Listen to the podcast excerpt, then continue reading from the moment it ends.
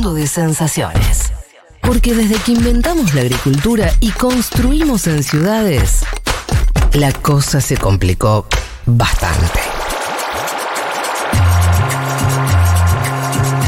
Juan Manuel Carlos sabía que estabas en cabina.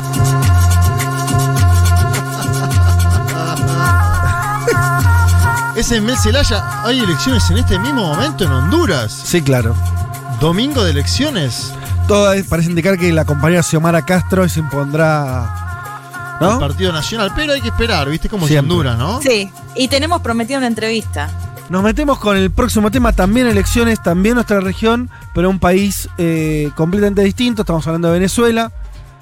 ¿Qué nos querés decir, eh, Juanma? Hemos dicho algunas cosas en la apertura. Eh, meta. Bien, elecciones de gobernadores eh, y alcaldes, domingo pasado en eh, Venezuela. El chavismo gana la mayoría, ¿no?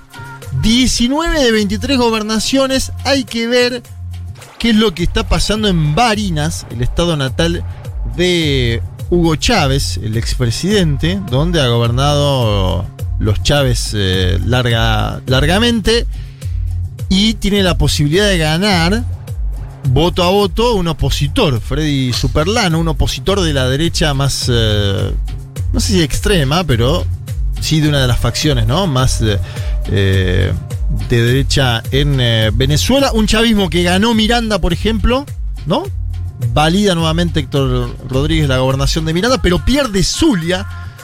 Pierde Zulia a manos de alguien al cual Hugo Chávez lo denominó el filósofo de Zulia, Ajá. Manuel Rosales, histórico. Sí, candidato a presidente. Candidato a presidente. Eh, hace 15 años, sí. Bueno, estuvo preso en su momento y ahora va a ser gobernador de Zulia, uno de los estados más importantes de Venezuela. Producción de petróleo. Sí, tiene, tiene la ciudad de Maracaibo, eh, un estado muy importante. Zulia. Ahí entonces ganó, Rosales ganó la oposición. Sí, venía el chavismo gobernando hace tiempo y vuelve a ganar la oposición. ¿Sí? Eh, hay una duda, ¿no? Primero hay que decir, el chavismo saca, termina sacando 4 millones de votos eh, a nivel nacional. Siempre osciló entre 5 y 8. Podríamos decir que ahí hay un dato, ¿no? Concreto, físico. Eh, y además, ¿qué pasa si sumamos la totalidad de los votos obtenidos a nivel nacional por las fuerzas que no son chavistas? Sí. 600.000 votos de diferencia a favor de las fuerzas que no son chavistas. Dispersión de oferta electoral es lo que termina favoreciendo al oficialismo, al Partido Socialista Unido de Venezuela. Comentábamos las semanas atrás, presencia de la Unión Europea, primera vez en 15 años, un dato importante, fuerte.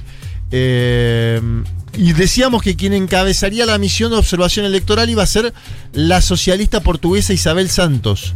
Bien, tenemos a Isabel Santos leyendo el informe preliminar de la Unión Europea sobre las elecciones en Venezuela. Escuchemos porque dice cosas interesantes.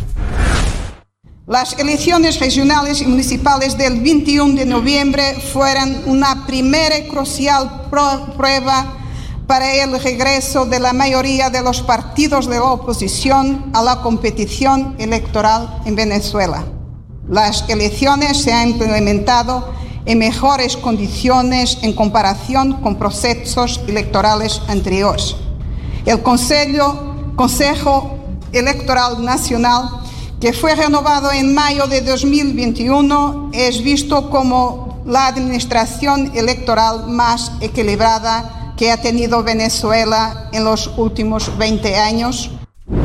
Bueno, bastante elogiosa en ese momento. También hay que decir que la Unión Europea destaca en su informe la falta de independencia judicial, la no adherencia al Estado de Derecho, así lo pone, Ajá. fue bastante Duro. fuerte, y el uso de dinero público en la campaña del oficialismo. Bueno, ¿no? sí.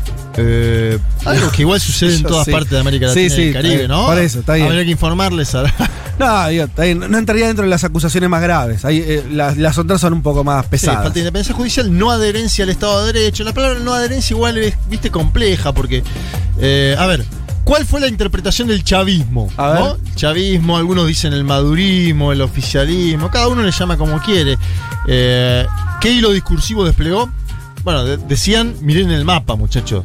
Hemos ganado la mayor parte de los estados de Venezuela, seguimos siendo hegemónicos en términos de lo que es eh, la gobernabilidad. ¿no? Sí.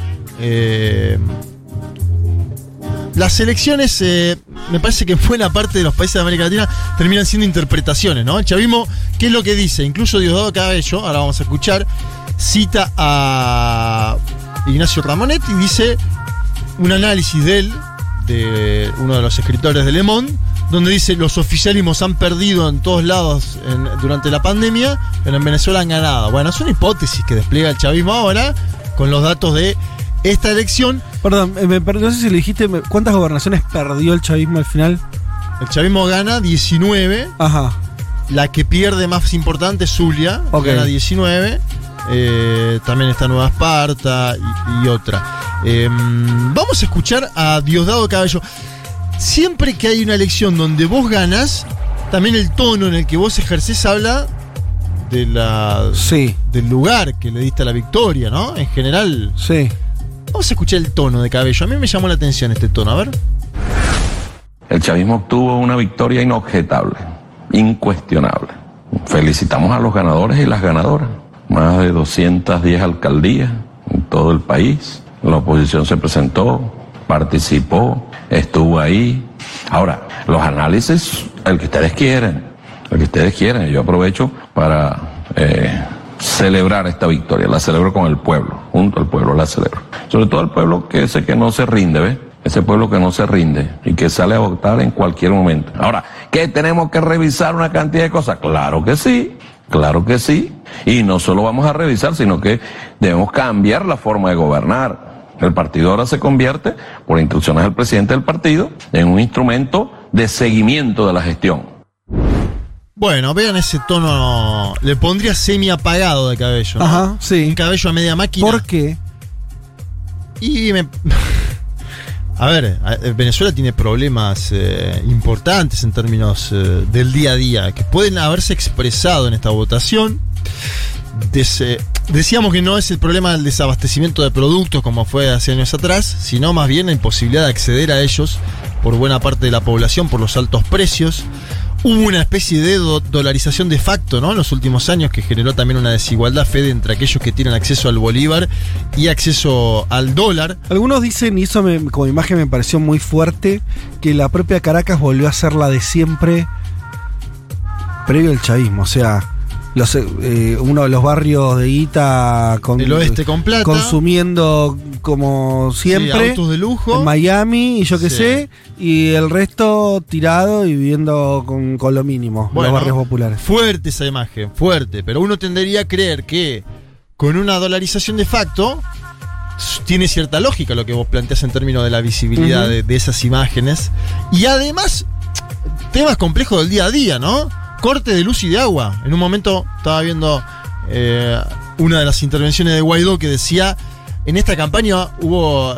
se prometía, los intendentes prometían luz y agua. Eh, Y él decía, parece una campaña de 1912. Mm, Lo decía en tono burlesco, sí. pero me parece que eso también grafica los problemas del día a día. Está bien, vos decís que el tono de, de- de- de cabello es, es este, tiene que ver con esa situación, con Ah, y que... dice, debemos cambiar la forma de gobernar. Mm. ¿Viste? Ensaya una especie de autocrítica también del Claro, día a día. claro.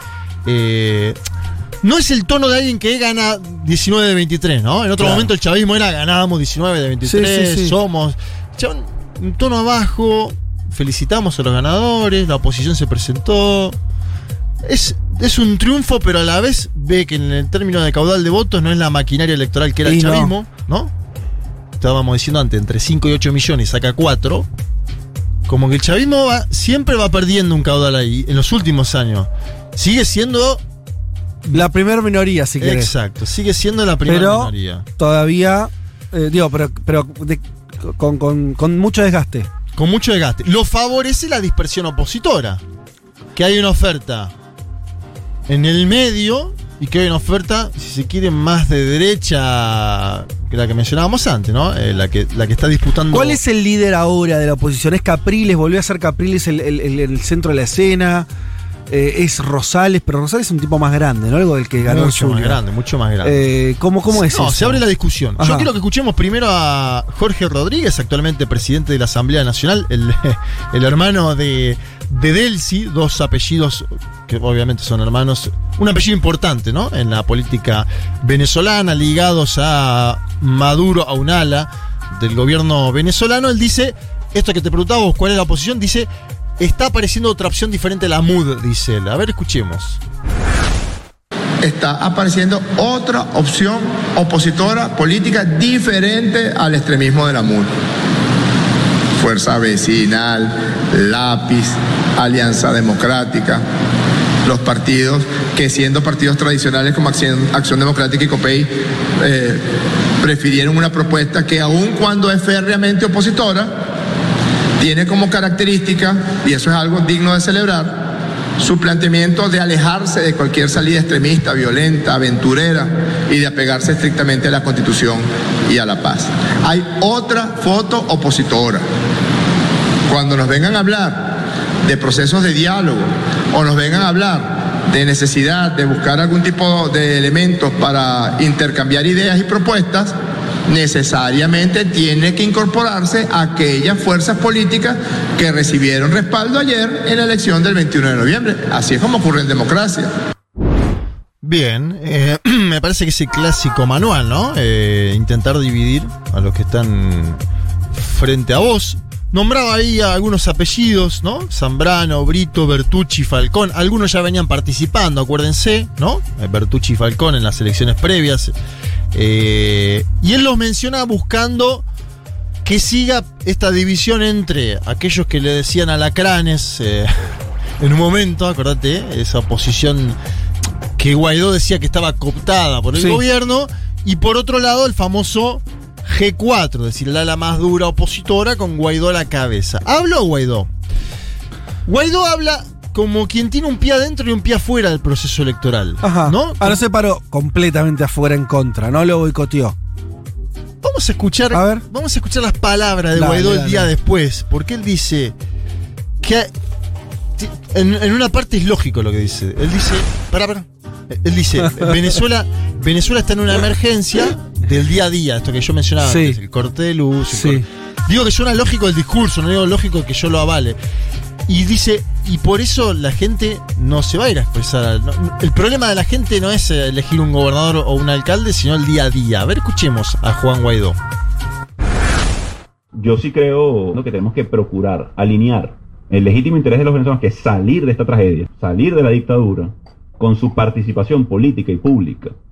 Porque si usted está en emergencia, insisto, atendiendo a su hijo o a su familiar, ah, tiene que ser una razón aún de mayor causa para poder dedicarnos a esa participación política y pública. Y eso se alinea cuando se alinea con los intereses del venezolano con la aspiración legítima que tenemos de salir de esto. Eso ha pasado en el 2015, eso ha pasado en el 2016, cuando intentamos, por cierto, un revocatorio y nos robaron incluso la tarjeta de la alternativa democrática, por lo cual, y como decía hace minutos, la gente no es pendeja, no podemos ser pendejos nosotros.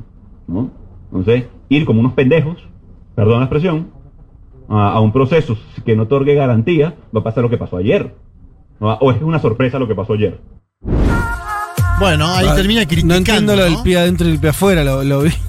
Lo vi, lo vi insultando a los que participaron en la elección. No, porque después en un momento Mm. eh, él dice eh, que mm, bueno esto, ¿no? Eh, él dice es una sorpresa lo que pasó ayer y después dice fue heroico lo que hicieron aquellos que ganaron o están disputando alguna alcaldía. Mm. Se- se- ¿Entendés que se para una y una, una y una? Acá yo obviamente te pasé el audio donde él cuestiona eh, no la participación eh, opositora, sino las garantías, ¿no? Garantías que por otro lado, a ver, Fuerza Vecinal, por ejemplo, un partido político, podríamos decir, nuevo, eh, que está sobre todo en el este de Caracas, que le ha ido bien, que no tiene eh, la visión que tiene Guaidó de la política venezolana y sobre todo del gobierno de Nicolás Maduro. Bueno, ahí tenemos no sé si cierta novedad, lo mencionaba eh, el, el chavismo. Yo de lo que traigo de Guaidó es esta idea de urgencia, ¿no? Que Guaidó dice, las y los venezolanos hoy están más preocupados en llegar a la casa, que tengan agua y luz, que en ir a votar, ¿no? Esa es la lectura que hace Guaidó. Y a la vez se pregunta, Guaidó está dentro de lo que es la oposición cada vez más cuestionado. Ahí la pregunta es, eh, que te hago es, porque entonces Guaidó es un tipo que no fue parte de estas elecciones, no ganó poder político, no le eligieron gobernador, ni fue la, ni siquiera tampoco la cabeza de los opositores, claramente. O sea, el tipo estuvo, al, o ¿cómo decís? Con un pie afuera y Un pie y- afuera y un pie adentro. pie adentro, pero digo, ahora, Sí. sigue siendo, y esto empieza a ser medio gracioso, medio raro, eh, reconocido presidente de Venezuela por Estados Unidos. Sí, presidente interino. Está bien, por eso. O sea, Sí, no es, di- institucionalmente no es diputado, no tiene cargo ya. Eh, no es diputado, pero sigue siendo avalado por la administración Biden como ¿Y Europa? interino. Dejó de reconocerlo. En su momento había Sí, dejado, ¿no? sí, y mandó la misión electoral esta. Hubo unas críticas muy fuertes de España en la semana a Venezuela y a Ajá. Maduro. Habría que ver cómo sigue eso. Mm. Eh, Europa lo destaca como el líder de la oposición, lo que le sigue dando fondos, eh, o sea, el acceso a los fondos eh, de. Venezuela en el extranjero. O sea, Claro. en ese sentido Europa sigue, sigue con la misma lógica. sí, Ah, Europa entonces, todavía le sigue habilitando los recursos como si el tipo fuera Sí. gobierno. Es una locura. eso. Sí, claro. Le sacó lo de lo de presidente interino, pero le dio un cargo que es, es como el, lo destaca como líder de la oposición para dejarle esos fondos. sí, y que a la vez le habilita a Guaidó en el debate interno. Claro. Porque en Venezuela dicen Guaidó no es el líder de la oposición. Y tengo dos audios más que van a decir eso. Ahora los vamos a escuchar. Guaidó, ¿qué dice de esta elección? Hubo un silencio claro de los ciudadanos, están en otras urgencias, ¿no? En el día a día, están en esto, están buscando que haya luz y agua en la casa, eh, comprar el alimento, que ahora no hay desabastecimiento, pero es muy difícil acceder a divisas, etcétera. Y da a entender que seguir confiando en procesos electorales de esta forma es quedarse entrampado. ¿Quién lo cuestiona? Capriles, acuérdense, ex gobernador de Miranda, ex candidato presidencial en dos oportunidades. Estuvo muy cerca de ganarle a Maduro cuando murió Chávez, eh, quedó un punto y medio. Sí. Ahí yo creo que empieza la deriva política de Venezuela en los últimos años, en esa elección. Después hay manifestaciones en las calles, muertos, bueno, 2014, 2017. El éxodo masivo. El éxodo masivo, presos. eh, buena parte de los dirigentes que estaban disputando en esta elección estaban presos. Manuel Mm. Rosales estuvo preso. Freddy Superlano, que es candidato opositor en, en Barinas, estuvo preso en el, en el helicoide. Eh, vamos a escuchar al propio Capriles, porque él dice: no, no tenemos que creer ni en la estrategia de Maduro, ni en la estrategia de aquellos que nos dicen que si seguimos eh, participando estamos entrampados. A ver. Los niveles de participación son los que yo esperaba. Y si usted analiza con mucha, sin apasionamiento, porque creo que hay, obviamente, la estrategia de el régimen de Maduro, del gobierno de Maduro y de todos sus voceros, es hacernos creer que este es un país que está tomado absolutamente, o sea, pintado de rojo. Eso no es verdad. Eso es una foto de la cual habíamos hablado sobre el tema de la dispersión del voto, de la cual yo quiero volver a hablar. Pero eso no es verdad. Pero hay la intención de apabullarnos, de hacernos creer a los venezolanos la resignación. Y después también aquellos, no me refiero al ciudadano común, aquellos que su agenda no es la agenda que nosotros planteamos, también quieren hacernos sentir lo mismo. Es decir, sentirnos que estamos atrapados, que los venezolanos, haciendo lo que tenemos que hacer, no vamos a lograr nuestros objetivos. Extrañamente hay una coincidencia de quien quiere mostrarnos un país rojo y otros que quieren hacernos sentir que no vale la pena lo que hicimos el domingo pasado. Yo no estoy de acuerdo ni con uno ni con otro. Capriles que. Ahí está, ahí me escucho. Un Capriles que está buscando una especie de vía intermedia, ¿no? Entre lo que dice el chavismo-madurismo, hemos ganado la totalidad, y entre aquellos que dicen no hay más, no hay que participar más casi. Él tiene en que lograr eh, Yo lo que escuchaba es alguien tratando de decirle a la gente que fue a votar, opositora, no fue al pedo lo que hicimos. Eh, Hay que seguir por que esta por senda esta. porque en 2024 va a haber elecciones presidenciales. O porque antes se puede activar la salida de Maduro a través de la propia constitución. Ahora, una pregunta. De los observadores y demás, ninguno hubo cuestionamiento al proceso electoral. Me refiero a la votación, a los resultados, a la trazabilidad del voto. Sobre eso no hubo En cuestionamiento. voto no, solamente la utilización de fondos públicos, el cuestionamiento al sistema judicial, que en este caso no aplica mucho, ¿no? En el tema del tema electoral. Eh, o sí en el término de las inhabilitaciones. Ah, después Eso te iba a hablar, eso te iba a comentar algo Las del inhabilitaciones que hubo para este proceso también las hubo. el Partido Comunista de Venezuela denuncia inhabilitaciones. Después te voy a comentar eso porque es la parte que no se dice de Ajá. Venezuela, que nadie dice de Venezuela. Un partido comunista que hace años quebró con el gobierno de Maduro, Sí. que ha hecho una elección de uno o dos puntos, una elección mala, pero en términos históricos para gobernador y alcalde, pero que dice nos inhabilitaron nueve candidatos. Mirá. Eh, ahora vamos a ir a eso. Porque me quiero meter también en eso que a veces na- nadie lo dice, ¿no? Viste que hay un sentido folclórico a veces que uno lo puede escuchar y hasta. No, en Venezuela hay que bancar porque la izquierda que gobierna. Bueno, está el Partido Comunista denunciando inhabilitado. Eh, más allá del planteo de Guaidó y obviamente a miles de kilómetros de Capriles, ni que hablar del chavismo, aparece María Corina Machado. ¿Sí? Eh, María Corina Machado, que además, ojo, porque tiene una estrategia internacional. Es la firmante del Foro de Madrid, o sea, donde están Bolsonaro, Cast, etc. Ella cuestiona tanto a Guaidó como a Capriles de ser una falsa oposición y dice que es necesaria una nueva dirección política, ya a partir de esto que sucedió. Que no va más ni Capriles y que no va más Guaidó, que el G4 ese que conduce Guaidó tiene finalmente que ir hacia una nueva conducción política que no es Juan Guaidó. A ver, escuchémosla. Para lograr un resultado diferente, tenemos que cambiarlos. ¿Tú quieres que continúe el G4 y esos cuatro partidos o quieres algo totalmente distinto? Para avanzar, necesitamos una nueva dirección política que no se entregue, que no se doblegue y que no te traicione. Una dirección política que tenga un solo objetivo, coordinar las fuerzas de los venezolanos y la de nuestros aliados internacionales para lograr derrotar a la tiranía y liberar a Venezuela. El nuevo liderazgo político lo eliges tú y cada uno de los ciudadanos venezolanos aquí y los que están regados alrededor del mundo. Y esta es mi propuesta. Convoquemos a una gran elección popular para elegir el liderazgo que conduzca a Venezuela hasta su libertad.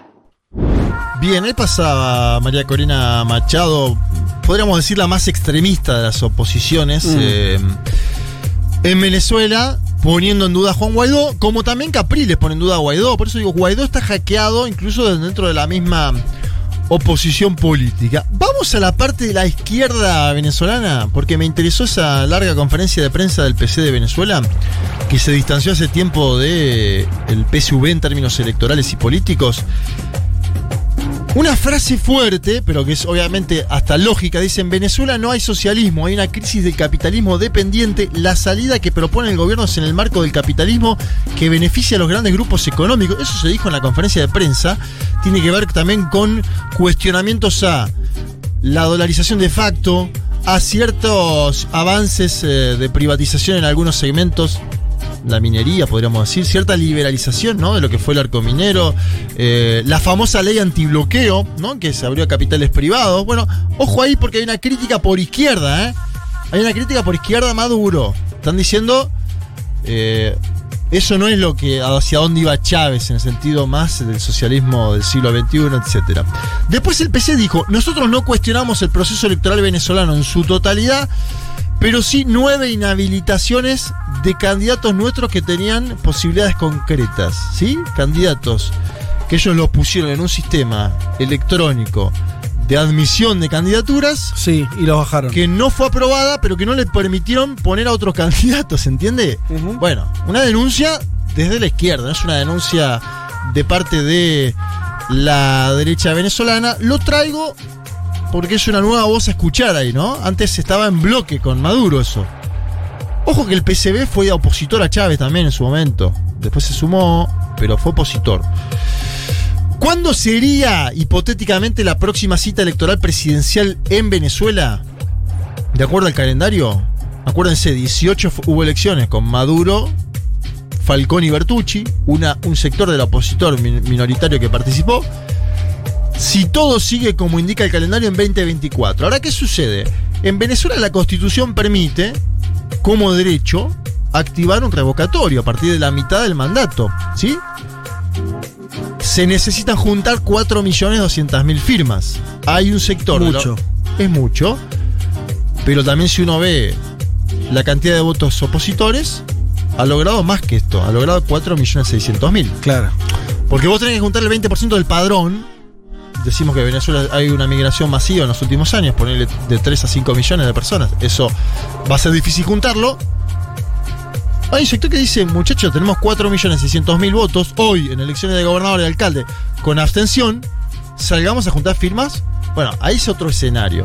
Y también Sí, no es un escenario Uno no- irre- irreal. O sea, además podés suponer que el votante opositor que votó en estas, que son elecciones regionales, Sí. en general con menor participación, Ajá. la oposición dividida, en un referéndum es más fácil. Es vení, poné tu firma para sacarlo a Maduro. Sí. Podés suponer que todos los opositores esos y tal vez más vayan a votar. Claro, ahora, sí, seguro, Mm. sin lugar a dudas. Sí. Sería una elección de altísima participación Sí, esa, no me cabe la menor duda. Ahora, el gobierno de Maduro, que ya en 2016 medio que torpedeó una instancia similar a esta de revocatorio, ¿dejaría avanzar esto? Bueno, es una duda. Mm, Uno tendería a creer que...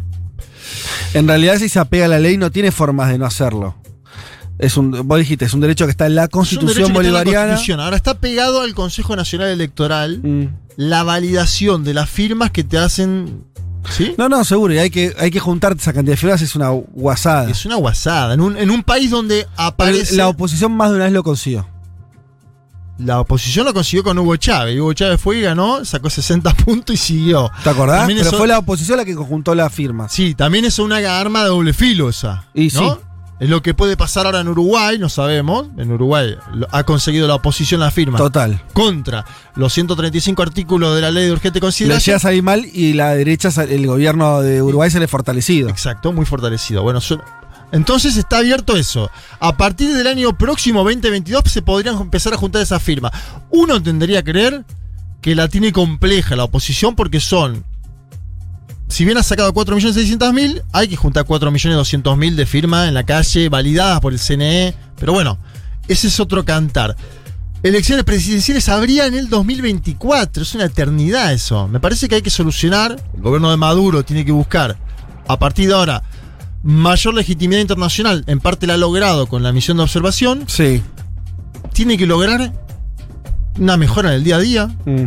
Eh, a eh, siempre decimos lo mismo, ¿no? Pero si el problema es la luz, el agua, y bueno, ahí tenés un. est- estás complicado. Y la oposición es tanto un desafío, que es quién es el mejor liderazgo para ir a elecciones futuras, cómo oxigenar eso, qué es apostar a la extrema derecha, a María Corina Machado. Bueno, podría ser una opción, no parece la más lógica. ¿Qué es decir Capriles, que fue gobernador, que fue candidato presidencial? la del revocatorio pareciera que podría unirlos bastante. No, ni siquiera necesitas un candidato. No, no, ahí no necesitas candidato. El- yo ahí te digo, ¿y eh, Maduro te la daría tan fácil? No, pero si no te la da, eh, eh, para la oposición va a ser una jugada muy, o, o sea, una carta muy fuerte para decir, ven que no es democrático. Ya pasó, 2016. Bueno.